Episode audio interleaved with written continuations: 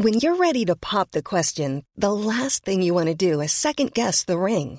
At Bluenile.com, you can design a one of a kind ring with the ease and convenience of shopping online. Choose your diamond and setting. When you find the one, you'll get it delivered right to your door. Go to Bluenile.com and use promo code LISTEN to get $50 off your purchase of $500 or more. That's code LISTEN at Bluenile.com for $50 off your purchase.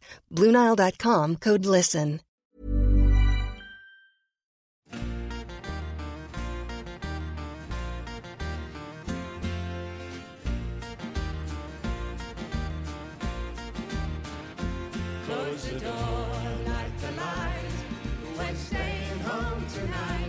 Hello, I'm Graham Simpson. I am the Seekers representative as well as their historian and biographer.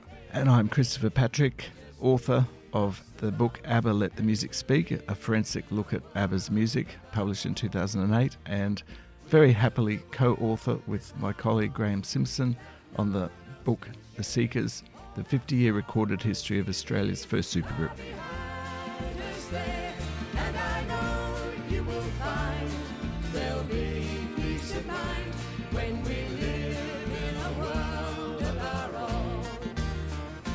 Graham, uh, you did dangle a carrot uh, earlier about the fact that we have a possible rarities uh, compilation. Do tell. To tell. Well, that harks back to what I was saying about um, one of the positives about the fact that the touring and the recordings ended is there's time, you see, because in the past, the, the desire has been there to sort of explore further, but there's always been a project, a current project, and sort of never time to devote to it. But and look, I never like to say anything definitively like, uh, in instances like this because even though I know what is around, I wouldn't like to build people's hopes up in case the rights are too hard or the master recordings don't exist. But so I talk about the hit list, and if the uh, another positive is if if anyone can help this all come to fruition, it's the the the Decca team. You know, they they've just know how to um, make all those things happen. So one thing I think that may delight you is we'll look much more closely now at being able to. Um, Get the rights to the Seekers Golden Collection, which is the first album you heard, and all those tracks that you've mentioned throughout the uh, podcasts that we've done will finally see the light of day. That you know. would be incredible. It really would be. So there's those, um, and they're um, unique in their own way. And it's really only people that have that old 1969 vinyl uh, that have heard those uh, tracks.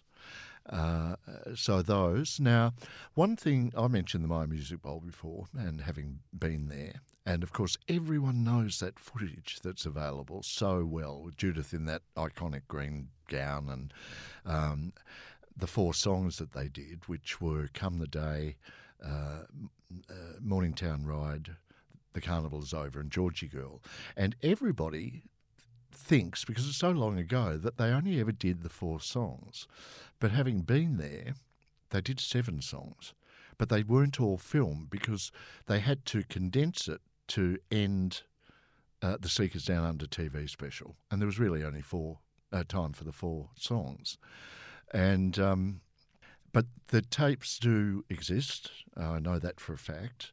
Uh, and the other three songs from memory were A World of Our Own, The Leaving of Liverpool, interestingly, which I'm sure is a track that you love from that um, World of Our Own album in 1965. Beautiful performance, lead by um, Judith.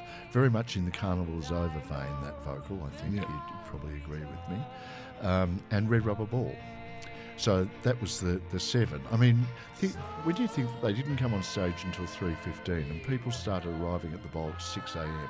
on a very, very hot day, it was a long, long wait to get seven songs. But, you know, you've seen the footage, you've seen the rea- reaction from that crowd. Uh, so it'd be lovely to actually have those um, all available. Very much so. Uh, so there's that.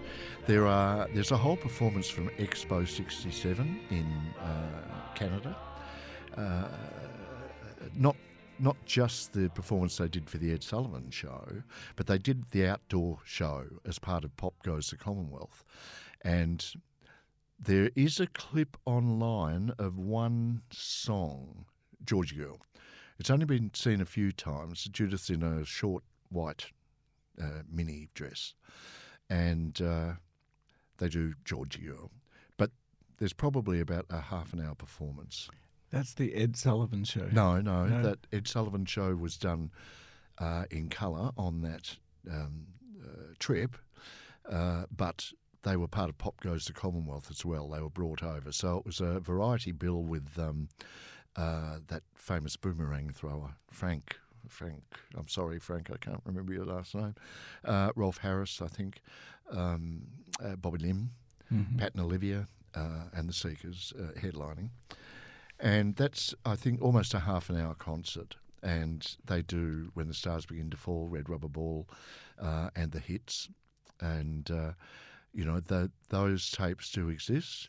It comes down to the rights to them and being able to acquire them or license them. So that's something we can explore.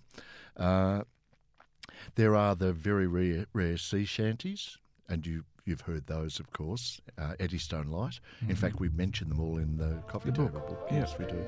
Uh, and a Roving. A roving, a roving, since roving's been my ruin. I'll go no more a roving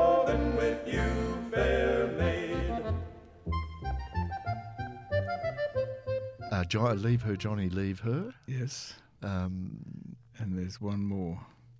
uh, uh, uh, blow the man down. That's it. Ah, I think there were five though. But anyway, Oh, well, that's good. I That's good we- enough. uh, yeah, that could be the one that That's got away. enough. That's enough. Uh, Uh, tantalising, I think. There is um, the three jingles that they did for 3AK Melbourne Radio when it went 24 hours.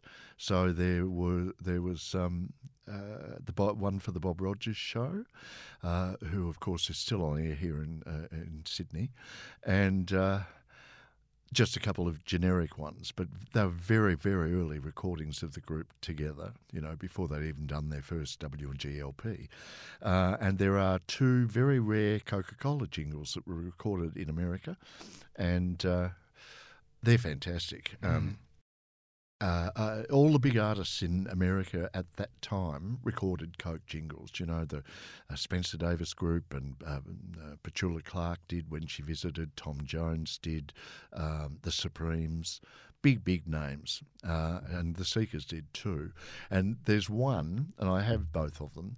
There's one that it still makes me laugh now because it was a different era, and. Um, it's it's basically that things go better with Coca Cola on a Saturday night, and uh, there's a line that Judith sings. Um, uh, pass that pass that tray of Coke around. Come on, Daddy, let your hair hang down. Well, of course, in this day and age, passing the tray of Coke around is something entirely different than what it was in 1967. Yes, they've but- taken away the the, the four letter uh, uh, spelling of Coke on the bottles now, haven't they? For Yeah. that reason. Are you ready for this? The Seekers are here. Things go better with Coca-Cola. Things go better with Coca-Cola. Pass that tray of Coke around. Come on, Daddy, let your hair hang down. Coke makes life more fun. It's a real life one. But uh, yeah, so they, they exist as well. And uh, look, there's one that is.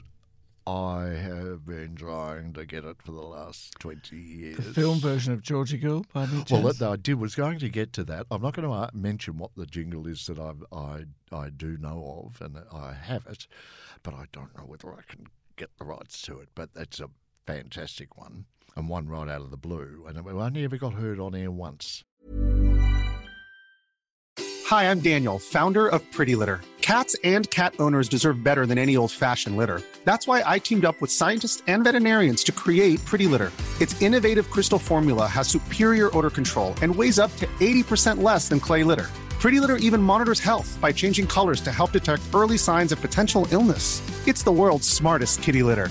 Go to prettylitter.com and use code ACAST for 20% off your first order and a free cat toy. Terms and conditions apply. See site for details. So, what was the other one you just Georgie Girl, the film version. Yeah, it a has lot of different people lyrics. Don't, don't realise that. Mm. My favourite version of Georgie Girl is the two, the opening and closing credits of the film, rather than the hit single. The lyric is different, and um, it's just a different feel. I mean, the hit single, of course, is wonderful. Everyone loves it, but the opening and closing credits tell more of the story of the film, and it's uh, uh, uh, unfortunately it only exists on the DVD of Georgie Girl or whenever you see the film on television.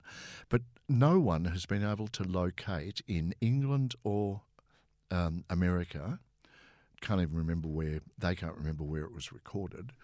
Uh, likely to be England, but um, where the masters are, and unfortunately, the opening credit, the closing credits have the song over the credits, but um, James Mason and Lynn, um, Lynn Redgrave have got married in that final scene, and there's church bells ringing, you know, and and crowd noises from people because they're on the steps of the church.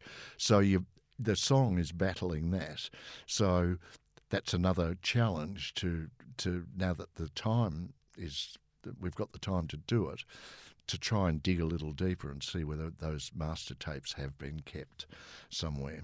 So there's those, and then um, I do have uh, a, a recording of what turned out to be their farewell tour in 1968 when they did um, New Zealand after they'd done Australia. They did a week in Melbourne in, in that run. They filmed The World of the Seekers on that uh, tour and they did shows in every state in Australia. They did a week at the Palais Theatre in Melbourne, which, is where I saw them, and uh, then went on to New Zealand. And it was in New Zealand on the 14th of February that Judith actually wrote her resignation sent it to Eddie Jarrett, giving six months. But uh, that concert does exist, the Auckland one, and I've also got all the reviews and the you know the press photos and things from that particular city. But the show, and I know I've mentioned this to you before, uh, you know the the final show for the BBC Farewell and Talk of the Town with the, it was same repertoire. Um, it was different uh, in New Zealand. It was largely the same, but the opening number was different. Judith solo was different. They included When Will the Good Apples Fall as a live recording, which had never happened in, in the 60s before. So, again, there's there's that. So there might be highlights out of that. It's a desk mix, and they can be tricky sometimes. I mean, luckily we've got someone like Michael Cristiano at our disposal, and if anyone can sparkle them up, the best they can be, it's him.